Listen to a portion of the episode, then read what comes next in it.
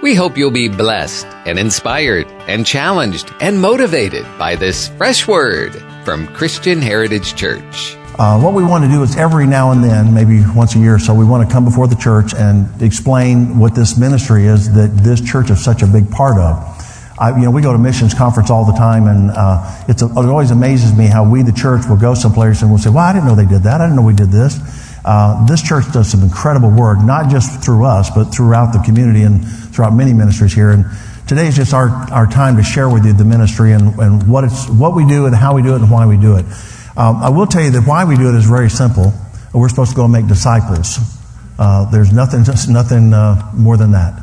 Uh, Jesus left us with clear instructions. This is our version of how we go and make disciples. Um, practically speaking, that looks like Beth. Ha- we have a place called Chelsea House for women who are starting their life over again for one reason or another. Um, and I always tell people nobody ever comes to us because uh, it's a resort. People come to us because something's wrong. And um, in many cases, it's unbelievable the things that people have gone through, and especially the women and the children that come to us. So, Chelsea House, which we just celebrated our 10 year anniversary last summer, is our home for women. And it's an actual home, it's not a shelter, it's an actual house on the west side of town, and Beth could be glad to set up arrangements with you if you want to see it or, or meet the ladies. The ladies, most of them, uh, operate out of our thrift store next door, uh, which is a big part of. That's where our offices are at, and that's where we operate out of uh, on a day-to-day basis, six days a week. Um, the Good Samaritan houses, or Good Samaritan inns as we call them, are, are actual houses also for men. Mostly men that are, again, they're always something starting, they're starting life over again for some reason, and most of our guys are coming out of prison. And um, I don't, I don't think I really have a, enough sensitivity to um, to talk about that anymore because I don't see the guys differently. I get to see first off there's there's a number of men in this room right now that I have been visiting with and teaching a class with called Next Steps in a local reentry prison for since they opened the doors about almost six years ago. And so I see these guys every Monday, so I get to know them very well um, over time. And then when they get out, uh, we go pick them up, literally go to the, to the gate and pick them up. So it's not a, it's not a big, there's no gap there. We've had a relationship with them. We're, we have classes with them. We have one-on-one mentoring and conversations with them every Monday. And then when it comes their time to get out, they get out at nine o'clock in the morning, theoretically. Uh, and, um, and one of them got out this morning at nine o'clock this morning. Had, now, here, here was the tricky part what I always tell them, and I like to keep my word, what I always tell them is I'll pick you up at the gate, myself or Mike will pick you up at the gate, and we will take you to breakfast. Well, I was supposed to speak this morning, and, and sometimes they don't let them out at 9 o'clock. Sometimes it's 10, 10.30, you know, and it's a little too iffy for me to take a chance on it, so I really reluctantly gave that part because I really love to do that to, uh, to Mike to go and pick up uh, a, a, fellow, a fellow today that was counting on us. And Beth said, Well, what happens about the breakfast when you're not there? I said, They know I give them breakfast, so I'm sure uh, it'll come up.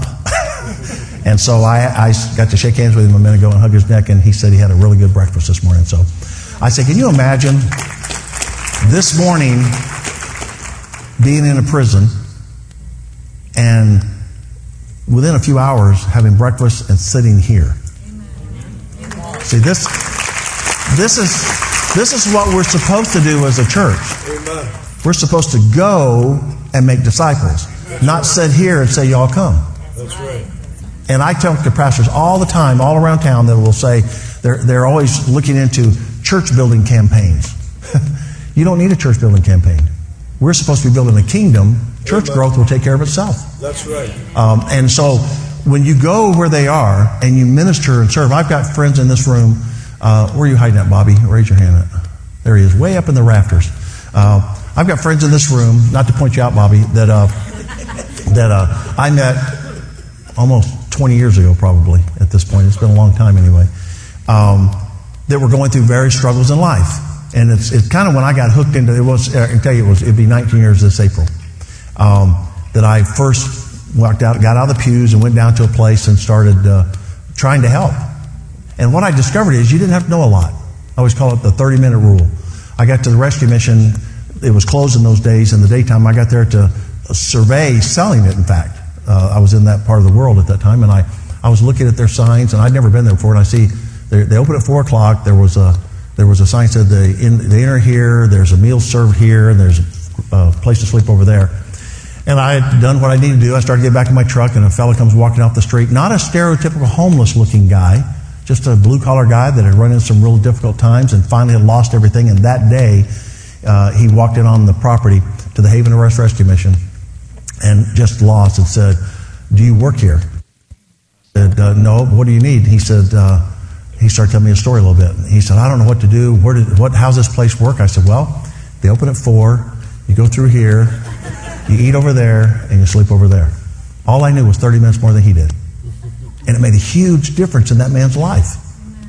I saw him kind of settle in a little bit, and it was about 30 minutes before they were going to open. I said, uh, I said, uh, hey, want, I'll, I'll sit with you until they get here. So I sat under the open con tree and sat there and talked to him. And casually enough, I said, would you have a relationship with God? And, and he said, man, I don't know what I believe. So we talked for about 30 minutes. He, he made a decision to follow Jesus Christ. And then they opened the doors. I shook hands with him, and I don't know that I ever saw him again. But I know that he, he, he, we were able to direct, part of our ministry motto is building bridges between people and the Lord. And we were able to get him to the foot of the bridge. He was able to walk through, and, and he's wherever God has him now. That changed my life profoundly. I realized, you know, I don't need to know anything more than I know right now. I just need 30 minutes more information than I have now. He didn't care that I'm so flawed. He didn't care that I struggle with sin. He didn't care that what my story was. He just cared that I cared. And then he was able to take it from there.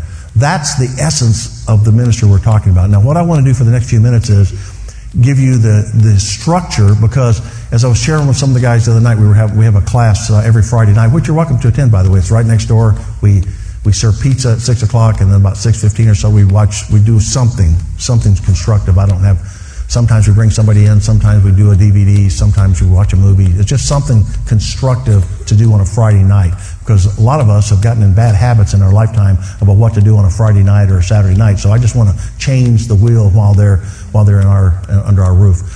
And uh, so I was sitting there talking to the guys, and we were watching, a, finishing up a DVD series by Rick Warren, and I was saying, you know, these are very practical things. It's not all philosophical. It's not all theological. It's, it's sometimes it's very practical very simple things in life that will help you be more constructive, more productive, and more successful in life. I'm not talking about financial success. I'm talking about living success. So uh, we talked about that. So I'm going to give you the kind of the outline, and some of you have heard this before. In fact, this is the part where my guys will get to go to sleep because they've heard this a thousand times. Uh, so if they start snoring, you. Um, where's Brent at? Um, so he worked. He just got up this morning at seven o'clock. He went to work last night at eleven o'clock. So he might doze off. Um, our, our ministry a structure, and God gave us, Beth us years ago, He gave us a structure that we call the five R's. And I could stop right now and I could tell you there's a number of people in this room that could tell you what the five R's are. But I'm going to tell you. They're rescue. Oh, wow. Everybody knows what they are now. Uh, to rescue is the first R. The lost, the hopeless, the wounded, the hurting, the misused, and the unused. That's a whole bunch of us in this room, by the way. I just about covered everybody. Some of us are just in the wrong place doing the wrong thing. We've, we've attached to something that God didn't call us to do. It's a good thing, but God didn't call us to do it. Uh, and some of us, many of us uh, in church, are unused. I, I, went to a to visit a friend. Uh, uh by the way, the scriptures that relate to that Psalm 82, 3 and 4 talks about the scriptural mandate of what we're talking about. That God calls us to help the needy, the afflicted, the widows, the orphans. God calls us to do that. It's not, when sometimes people will ask us, why do y'all do that? Beth was telling me that one of the guys asked her yesterday that was working out the house, why do you and Brother Glenn do this? And she, and that's it. Because God told us to. It's not rocket science. It's just, and do what you can do. Again, don't worry about what you can't do. Don't worry about what you don't know to do. Do what you can do. So, the rescue is the first step. And, and rescue isn't just salvation rescue. Some, all of us need rescuing multiple times in our lifetime in various ways and for various things. Sometimes it's just physical. You know, something happens and we need to be rescued. Sometimes uh, it's emotional. Sometimes it's financial. There's all kind of reasons why we need to be rescued in life. Um, and so we're just constantly on the lookout for somebody who needs to be rescued. You see them all over town. By the way, you see them in churches. You see them in government buildings. You see them in businesses. You can sit in a, in a restaurant and watch your waiter or waitress working, and you can just about spot somebody who's in trouble, somebody who's hurting, somebody who's who's struggling. They're they're just just uh, they're uh, um, just can't connect. Um, so it's easy to spot them if you open your eyes. It's easy to spot them if you ask God to help you spot them when you get up that morning. One of the first things I ask God is, you know, open my eyes, let me see. Don't let me get so caught up and so routine oriented that I'm not sensitive to what you have for me today. And so rescuing people is the first step. If, if, we, if we see somebody in trouble and we just try to, uh, here's, here's a way that we often get trapped. The enemy, by the way, perverts everything God tells us to do. Right. Every good thing that God gave us, the enemy has a perverted version of it. So the enemy will tell us, just throw some money at them. I know good churches in this town with people with great gifts of mercy that, that the people that go to those churches that ask for help think that that church is an ATM machine. I've had the conversations with the pastor. And, and he said, well, we just don't like to uh, challenge people like that. And I said, well, uh, you know, it's kind of like a, a parent that lets their kid have, well, you want ice cream for supper every night? Okay, you know, I don't want to upset you. You know, you, you got sometimes uh, love can be tough. Amen. And it's hard to do the right thing sometimes because it's not popular a lot of the times. But it, well, I've had people come in and say, at churches where I've been helping out and say, uh, I need help, I need some money to get down the road, this, that, and whatever. And I had this one guy in particular. I was sitting in a church and was, it was Wednesday night, I think it was a Wednesday night, and we were having a service and somebody said, there's a man in the back that's really in trouble and needs some help. So I go back there and he sits down. Man, he had it down. He was, he was telling me all the buzzwords and I got this, I got a carload of kids and we're just passing through and we're trying to get home to you know, her mother died, da, da, da, and he's giving me this whole song and dance. And I, and I don't mean to be insensitive, but I've heard these things so many times uh, that I know how to look into it. You know, it's a, it's a, there's some practical steps you should take. You shouldn't just say, oh, I feel sorry for you and here's some money. So what I told him after he spoke long enough, he spoke himself right into totally disbelieving it. And uh, so when he got through saying this thing, I said, okay, well, first off, I said, I, first thing I want you to hear is, we want to help you. He goes, oh, thank God. I said, no, I mean, we really want to help you. I mean, seriously, I want to help you. And he kind of started looking at me. I said, So let me start off by telling you, I don't believe a thing you just said. and, uh, and he said, Really? Well, how could I have said that in a way that would have been a little more believable? he actually said that. And I said, Well, I'm not going to coach you. I'm just going to tell you. And so I told him, I said, We don't want to kick your can down the street. We don't want to give you a little money and get some, theoretically, get some gas money. I'm sure he did need gas money, by the way. Uh, I said, but I want to help you. I want you, those kids are out there in that car and your wife, I want, we want to help them. So we, here's what I want you to do. And I gave him some instructions. I said, now you go out there. When the service is over, I'll meet you in the back here and we'll go take care of that. You know where he was at when I got there? I have no idea. He was going for the next easy touch. That's where he was going. So I'm not helping him. And even when I, even though I didn't get a chance to really um, do much for him, uh, maybe just the fact that somebody can see the truth well, God will use that somehow. I don't know how. And like I said, I don't mean to be insensitive to him. I just know that's not true. What he was telling was not true. People, I, have had people, I can't tell you how many times people called us and told us that they're, I need to catch a plane, I need to do it this afternoon, or catch a bus because my mother died in Ohio. And I said, Oh, I'm so sorry for your loss. Let's start off with first off, what's the name of the funeral home so I can confirm everything? Never happens. There is no funeral home. And I've had people that, of course, they make cycles sometimes. I've had people come back around and tell me two years later, my mom just died. I said, man, that woman must have had an incredible life. She said resurrection twice that I know of. Uh, so, so again, it's not that we're insensitive to it, but we're not helping. And, and, by the way, when I, when I, when I catch them in the lie, that, I don't say, so get out of here. So now let's get real. You know, I really want to help you. I don't want to just, you know, put a little salve on it or just feed the, the, the problem. All right? So rescue is a very important part. The next thing is redeem. A redemption in, in our in the, in the vernacular we're talking about today is exchanging something. To exchange a self-centered life for a Christ-centered life. Now that's just talk until you start until you finish the rest of this out. To exchange a self-centered life for a Christ-centered life. And the scriptures that relate to that is Mark 30, uh, 8, 34, and 38. Where God talks about, you know, if you to, to paraphrase it, if, if I gain everything in this world and lose my soul, then what did I gain? That's right. I have to exchange the things that I think are so important in this lifetime for a Christ centered life. When I have a Christ centered life, everything changes. My values change, my, my joy changes, uh, my purposes change. Everything changes when I exchange my self centered life. And a lot of times, people, you know, we, most of us, all of us to some degree, we don't want to give up on some things. There's some things I just don't want to give up on that I know are no good, that I know are not helping me. They may have been okay at one point in time, but they're not doing me any good now.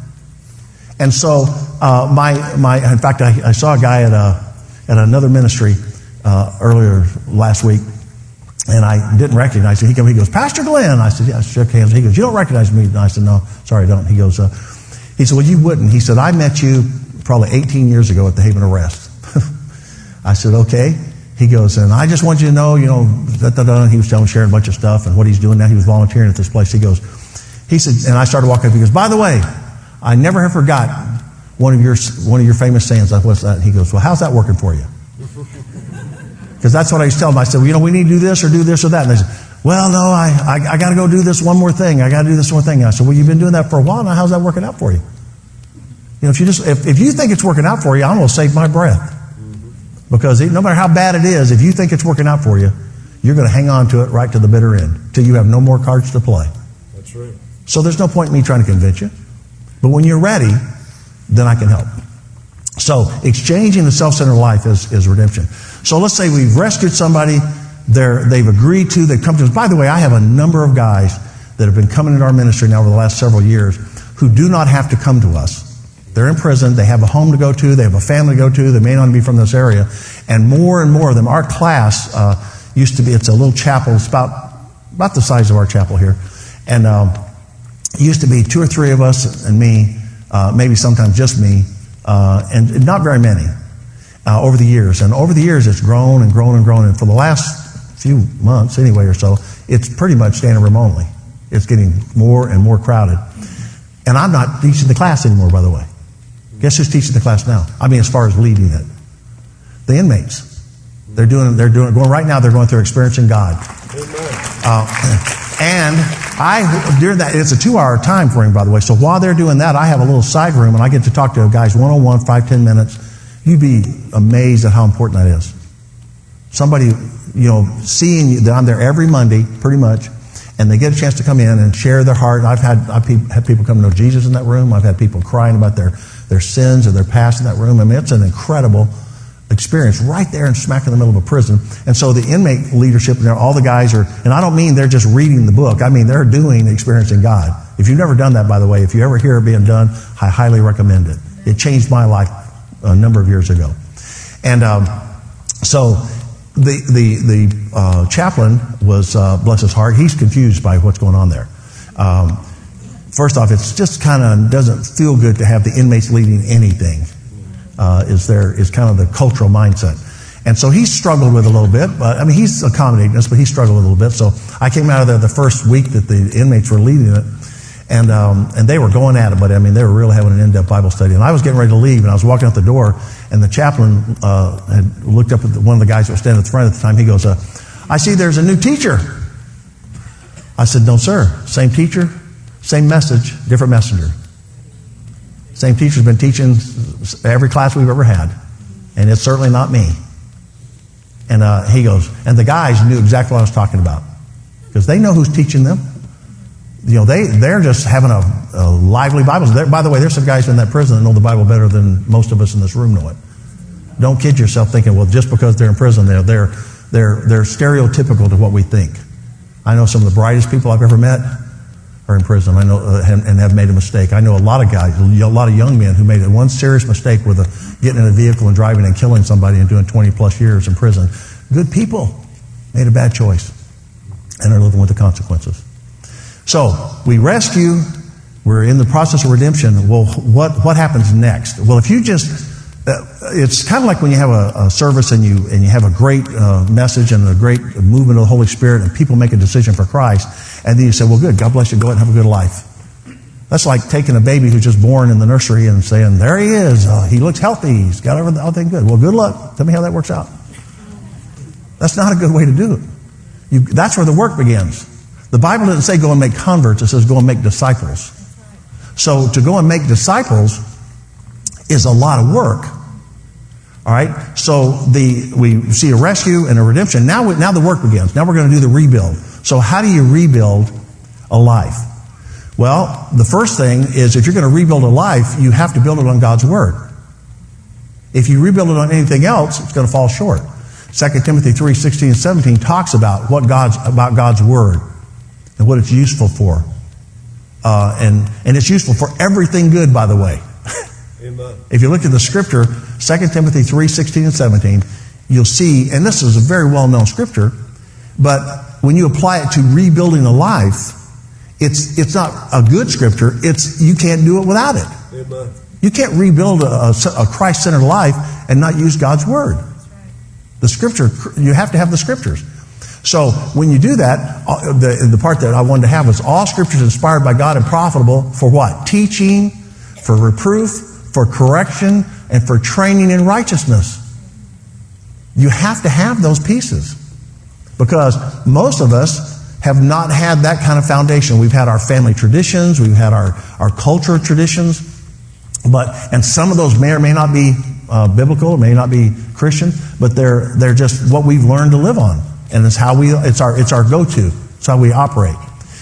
The next thing on the, on the rebuild, you start, the rebuild, by the way, is a lifelong process. There's no such thing as done. That's right.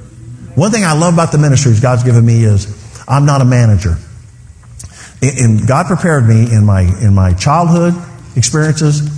Uh, moved, my family moved around a lot. Um, and, and, so I was on different sports teams. I just by the time I'd get it going, then we'd move somewhere else and I have to start over again and make my way up to the top again and such. So I learned to, to start fresh on a regular basis. Then when I got into business, um, I early on uh, started, was in financial services for almost 30 years, and I, I developed the ability to go into places where they had had a problem, a serious problem, in a remote location and rebuild a team, or in some cases, go and build a team from nothing. That was great preparation for what we do now. And in ministry, when Beth and I, uh, well, when I started, when before Nancy died in uh, '99, I went down to rescue the rescue mission. They were having to close it. It was it was about to f- uh, fold up. And so I went there and started doing what I was doing. I had no idea what I was doing, by the way, in the rescue. I'd never been to a rescue mission.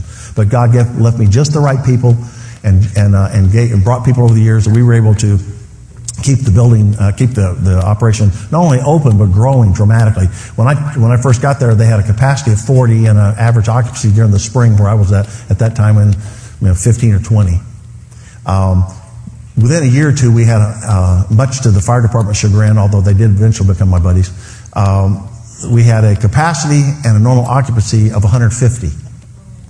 We took every corner in that property that you could legally put somebody, in some places maybe a little shady for legally, uh, and we kept somebody there. And we had phases, and we created this program we're talking about, by the way, about the phases of it. God just blessed it and grew it. And, and then along the way, I, I started noticing a lot of the guys that came to the rescue mission had just had been incarcerated at some point. In fact, about 75% of them had been incarcerated at some point. So I kind of started focusing a little more on incarceration. And then in 08, uh, another ministry that was folding, some wonderful people with the best of intentions just didn't have a system, and they were folding. And so I went over there and started helping them a little bit, and we started restoring and rebuilding that program. And that one specialized in guys with very difficult charges. Uh, murder, sex offense. I mean, people with really, they're going to be very, that the average one of us, including myself, I was raising daughters. The average one of us would say, I can't help that person. Right? You know, we have preconceived notions about those people. Uh, but notice, notice that phrase, those people. You know how often that gets used to, to uh, prejudice something? Those people. Whatever it is, the rest of that sentence is. So I didn't know any better. So I just I, I, knew some of the guys at the rescue mission had had some of these charges, and they were some of my best friends and the guys I trusted. And so then I uh, so I heard I read all the information. I read all the uh, surveys and the studies and this and that. And I was thinking, well, some of these things. First off, they contradict each other, and uh, so I thought, but I know people. I know systems. I know people. So I went over there. We started helping rebuild on that one. That place had six units to house people in, two of which were functional after three and a half years and only one or two people living there at the time. And by the, and just within a year or so, we had uh, 36 men on a regular basis living there. Um, and again, some of the finest men I know, some of the most devout, loving Jesus people you know that I met while I was there.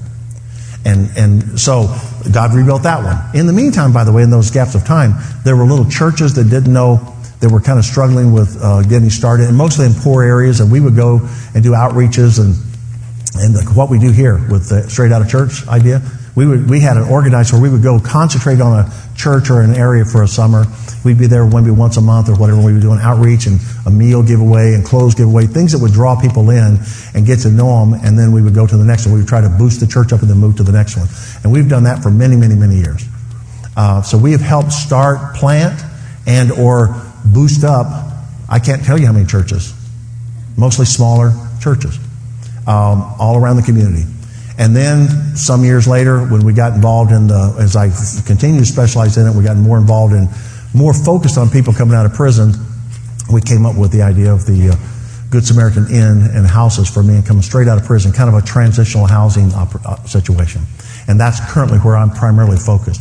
So the rebuild is much easier if people live with you than if you're just giving them counsel. Think about that, raising kids. You know, when, you, when you're there every day, you know, it's, it's easy to get shined up on Sunday. But how about Monday and Tuesday and Wednesday? And it's and we even have Mike and I talk about the, the 30 day honeymoon.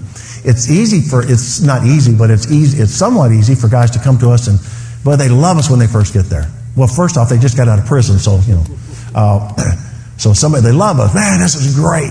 About 30 days into it, man, that guy next to me snores and you know I got to work and I don't get paid. And, you know, so the, the luster wears off after a while.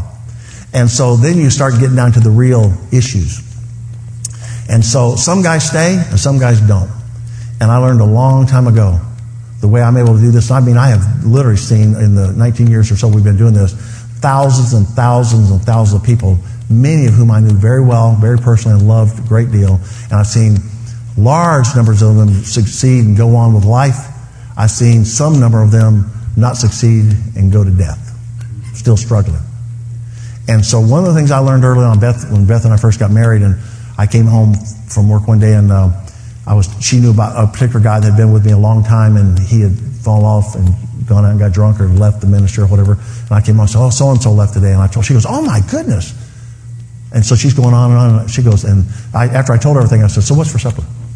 She goes, "How could you eat when one of your best friends just had a fallout like that. I said, well, honey, here's what I've learned over these years. They all have a God, and I'm not him. Amen. I don't take the credit, and I don't take the blame. I'm just there. I'm just facilitating. Flawed as I am, I'm just facilitating. Some, some people do great with it, some people don't. It's just not something I can focus on. And Beth, some years later, learned um, that, uh, and she's got a poem that she knows how to say. I don't know how to do it, but I'll tell you the, the essence of it is there's a hole in my heart, and it's and they're, they're, the pain that people bring to me come through my heart and go on to Jesus, and His healing comes through my heart and goes on to them. I'm just the conduit. My job is to stay close and clean, Amen. so that He can He can do what He does through me. That's all my job is. So I don't get. To, it's, I was told the guys the other day it's like a vessel, and I had a coffee cup sitting there. I said, you know, when I get up in the morning, I always have styrofoam cups so I don't have to wash dishes. Um, I said, if I if I left a dirty cup there, I'm not going to use it. I'll throw it away. I'm looking for a clean vessel. Now, I said, if I had my cup, my styrofoam cup sitting here, and I had a Starbucks cup sitting here, which one has the best coffee in it? If you're a big coffee connoisseur, I don't particularly like Starbucks coffee, but if you were a con- coffee connoisseur, the Starbucks coffee, right? Well, what if I mixed them? And I put my cheap stuff I put in this one and the, the Starbucks stuff in that one. Uh, does that make it not, now it's not as good because it's not in this cup? The vessel has nothing to do with it. The vessel just has one job be clean and ready. Amen. That's all we got to do. God will use you however He's going to use you. So we've rescued, we've redeemed. We're in the process, ongoing process of rebuilding. So now we're going to restore. When people, when people have come to us, I always tell everybody, when I was a kid, I had dreams. I was going to play center field for, actually, eventually I was going to pitch for the Yankees because I couldn't run that fast. But, uh, but I was going to, and I was a good pitcher. I played college baseball. I was a pretty good pitcher. And I had plans to be a, uh, a pitcher for the Yankees. At some point, when that wasn't going to happen, uh, and past, you know, being a superhero or whatever, and I was just going to do life, what was your dreams and hopes? What was your dreams and hopes? What were you going to do? Well, mine was to be, um, I was going to be Andy Griffith in Mayberry. I love that show. Now think about Andy. He wasn't that character. He wasn't really a law enforcement guy. He was a community environment guy. And I thought, you know, I just want to go someplace. So I literally went, to, I was living in Los Angeles at the time. I went to LAPD. I was going to study under them because in those days they were the premiers uh, technology wise in the world. And I was going to study them there and be a cop for 10 years, move back to the South somewhere, be in a small town, be the sheriff. That was my plan. But along the way, and by the way, I wasn't a believer in those days. That was just my, that was my inherent thing that God put in me about compassion for people and wanting to be a shepherd and stuff. I didn't know that that was going to translate to the gift, spiritual gift of pastoring at some point. But long story short, the, the cop thing didn't work out, but the shepherd thing did. And as I finally realized what that was, then I was able to say, oh, that's not being a cop. It's, it's, it's doing, so when I was in business, I used to shepherd my people.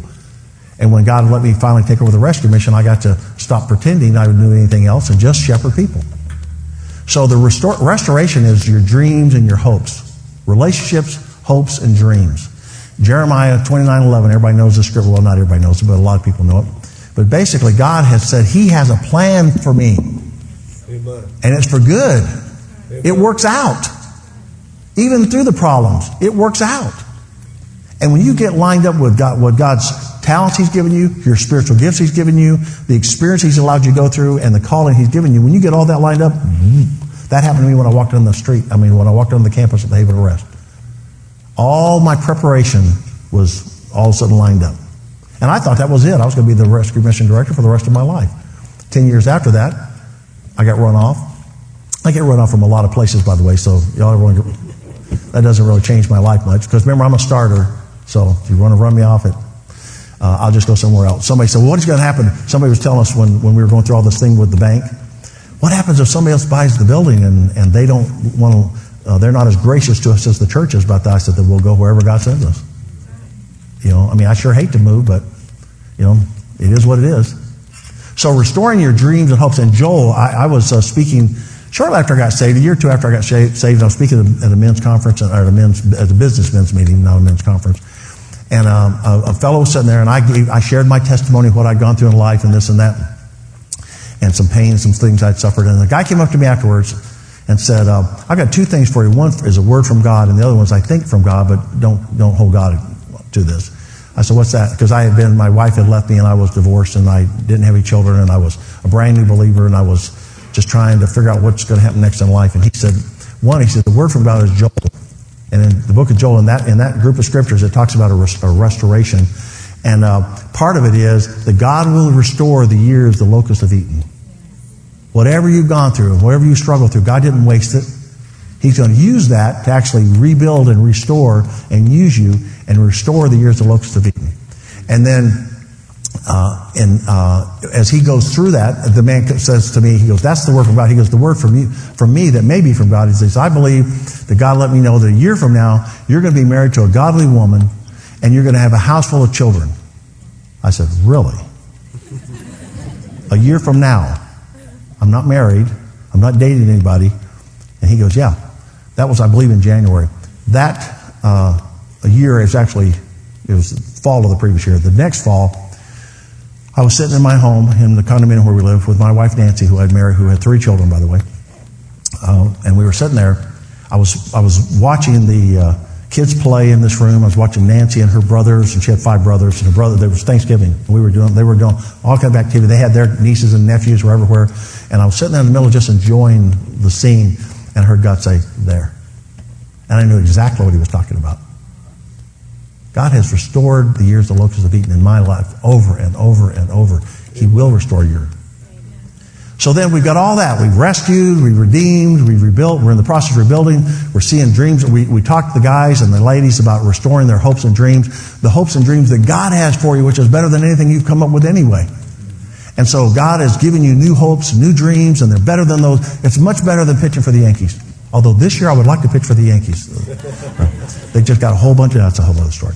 Um, I have I have had all this done. So what do I do? This is where it goes back to the misused and the unused. So I praise God and I come in, I sit in a church service on a regular every time the doors are open and I praise God and I enjoy all the abundance of life that's God to give me. That is not rescinding. That's right. God didn't save us to sit. He saved us to go. Amen. Go and make disciples. Remember that part? The, and the, the last thing is on the resend is in the book of Acts. What's God tell us in Acts 1 8? He says, we're going to go. Right. And you're going to have power to do what you, you say, well, I don't know how to do that and I don't know how to do this. God will provide you. To impact the community by discovering and, by discovering and living God's will.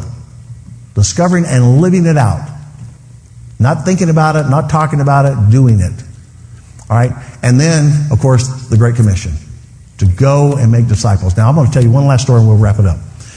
I told you in the beginning that uh, the reason I'm speaking today is because we had a we had a financial well we had a crisis at the ministry, which by the way is pretty normal. It's not like it's a unusual thing, uh, but it's it, there every time has been a little bit unusual. So I I I'm not very technologically oriented. I took my phone and I, I was praying about it. Went home that night. We couldn't make our bills. We we literally couldn't pay our rent to the church. The church has given us incredible arrangements and, and it really broke my heart to call Pastor Steve and say, We can't pay the rent. And he said, Just hold on. And then instead of running us off like most people would, well, you were you must have done a lousy job. You know what? You need to be a better steward. What he said was, "Why don't you come to the church and let's let the church know." I mean, that's the exact opposite of what you normally get from somebody when you're not taking care of your business. So I went home that night and I, I prayed about it, and you know, I, I didn't really have any particular fear or burden. I just felt I needed to talk to the Lord about it. So I got up that morning, I was riding back in over here, and I'm riding along, and uh, the thought that God put in my heart, when I kid you not, it's called the Gideon 300. I came up with this plan that I believe it was from God, and I came up with it 18 years ago when I was at the rescue mission. Then I tried it at CARE, and then I tried it here, and I tried. It It has never worked. The idea, idea behind it, by the way, was I heard on the 700 Club, I heard uh, them talking about when they got started 36 years or whatever ago it was, they had a little small TV station. They were, they just want, they didn't want a TV station. They just wanted a program where they could do prayer. That was their thing to, to, back before technology was this day. They didn't have videos and stuff. They were just going to read people's prayers, pray for them, and have people respond. They were going to show the world what prayer looks like. That's all they cared about. They ran into a wall. They were just struggling along, and finally they, they came up with this idea. They said, well, let's, we get 700 people to give $10 a month, we could make it. So they put the word out, and that became the 700 Club. Now they have hundreds of thousands of people, giving millions of dollars, and they've upgraded the technology, and they've done all kind of things. So whether you like the 700 Club or not is not the point. Uh, but when I heard that, I thought, you know, back the, when I was trying to run the rescue mission, I said, well, we need, we need some, we need to stabilize our monthly giving. And so I came up with this idea, the 300 Club. We just had, based on Gideon, of course, we just had 300 people that would commit to give a dollar a day, approximately $30 a month, a dollar a day. Surely there are 300 people that could do that. And we started, and so I launched it. Nobody supported it. Even I, I wrote the check for about three months and I stopped supporting it. Uh, you know, it just, people, we get busy. We're, we're doing other things. I stopped supporting it. So then a few years later, it came up again. I got a few more people. I had them. And by the way, I told this story to a guy the other day. He goes, I've been supporting you since the first time. And I know he's been supporting us for the first, but he's given so much more than $30 a month that I, I didn't equate it to that's how he started giving to us. So anyway, when I was coming in the other day and God put in my heart, the Gideon 3, I went, oh Lord. You know that doesn't work. Remember, I've tried this over and over. It's embarrassing, Lord. I really actually had this conversation driving in. And God said, now's the time. So I went, okay, there goes the net. Now, you have that video? I mean, that, that picture of the board? You do? You can't read that, but that's not the point. I don't want you to be able to read it. I want you to be able to see something. I told you I'm technologically challenged.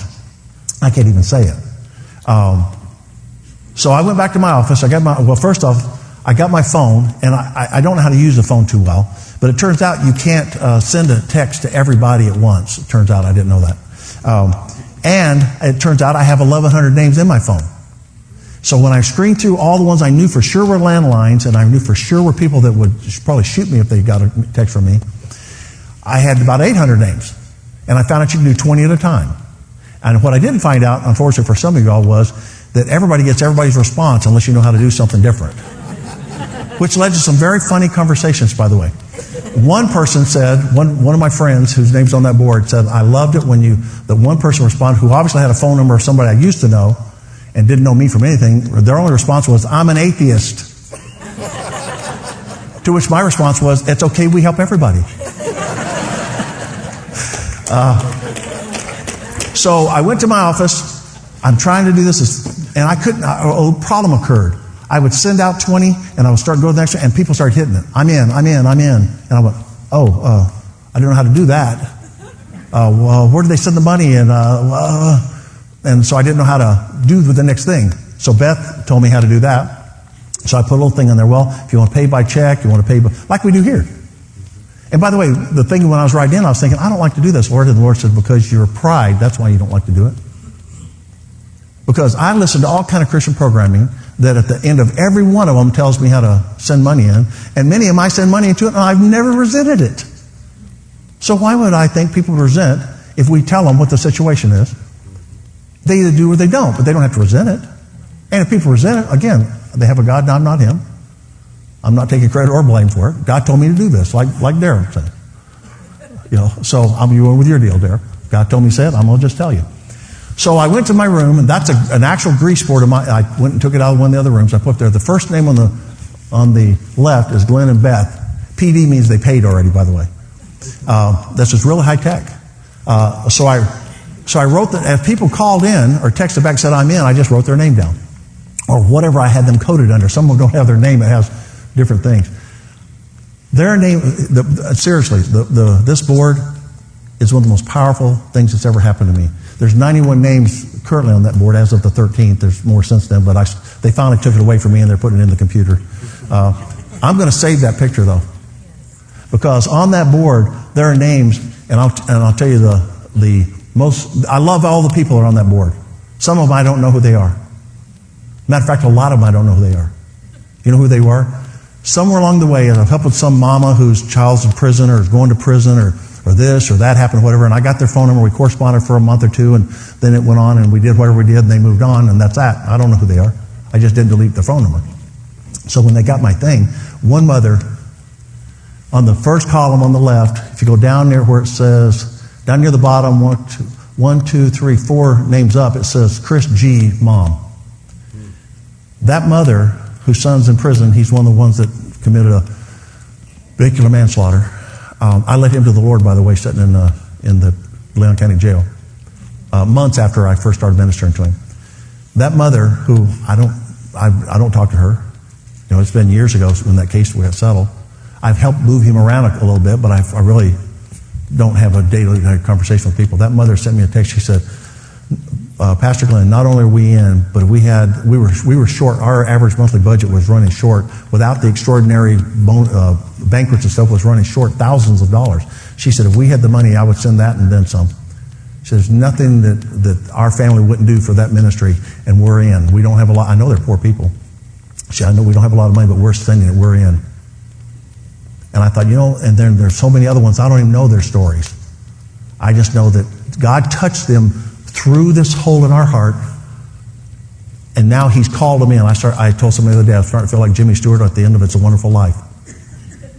I mean, people are calling from all over the country and all over the community with a dollar a day.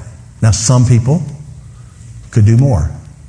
And uh, by the way, I asked for a dollar a day and I asked for a commitment. We don't have any fundraisers between now and uh, three months from now. And I said, if you could just get that kind of support for three months, that will at least get us through to that point. We'll worry about that crisis after that one. Some people said, not only am I going to do it now, but I'm going to do it. This is going to be one of my regular ongoing giving. If when we build it up to where we have a constant, if, if not those same 300, but a, a replacement 300 on a regular basis, the things we can do when we have banquets and such as that is have more houses. I have a list right now of men that we can't take. That we're having to tell the prison, sorry, we don't have any room for them. I know it's God's business, but that hurts. Beth has a, a, a stack of women and children and circumstances in the dozens and dozens that we can't take because we don't have enough room for them. Now, I trust God. I know God's got a plan.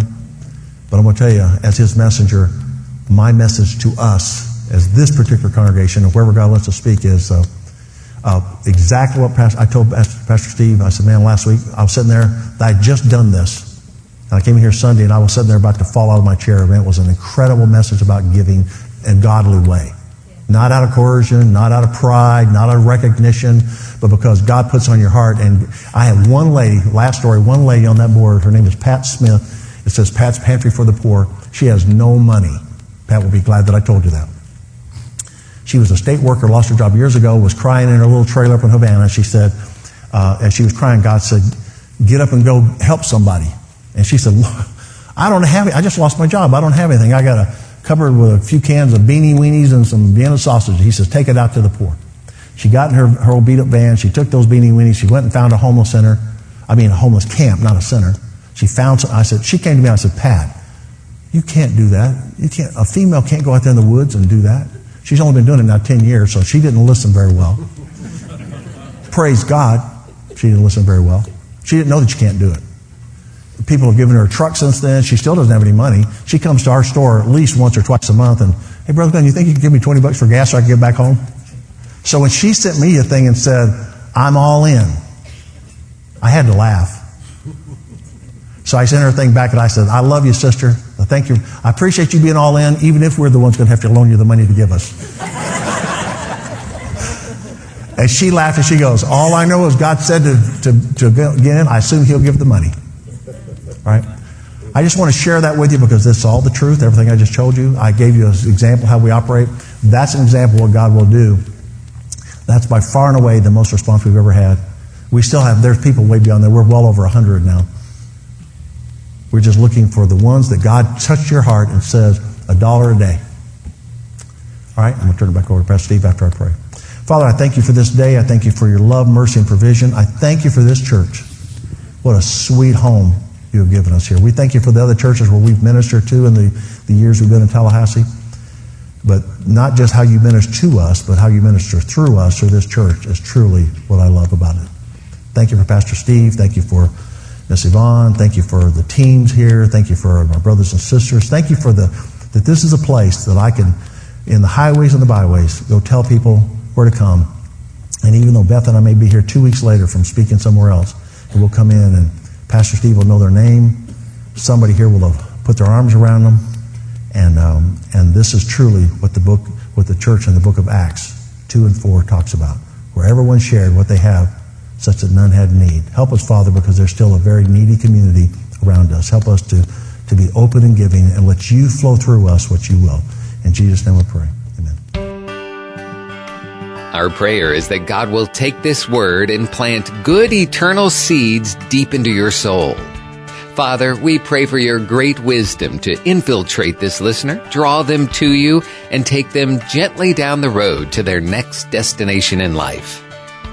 And if you're in need of a home church, we invite you to join us at Christian Heritage Church on Sharer Road in Tallahassee, Florida. A multicultural church founded on the truth of God's Word and the power of the Holy Spirit. For a worship service where the presence of God has first place, you're invited to Christian Heritage Church. Sunday morning service is at 10:30, Wednesday evening at 7, plus youth group and kid power and small groups and more. For all the latest information, visit our website, chctoday.com.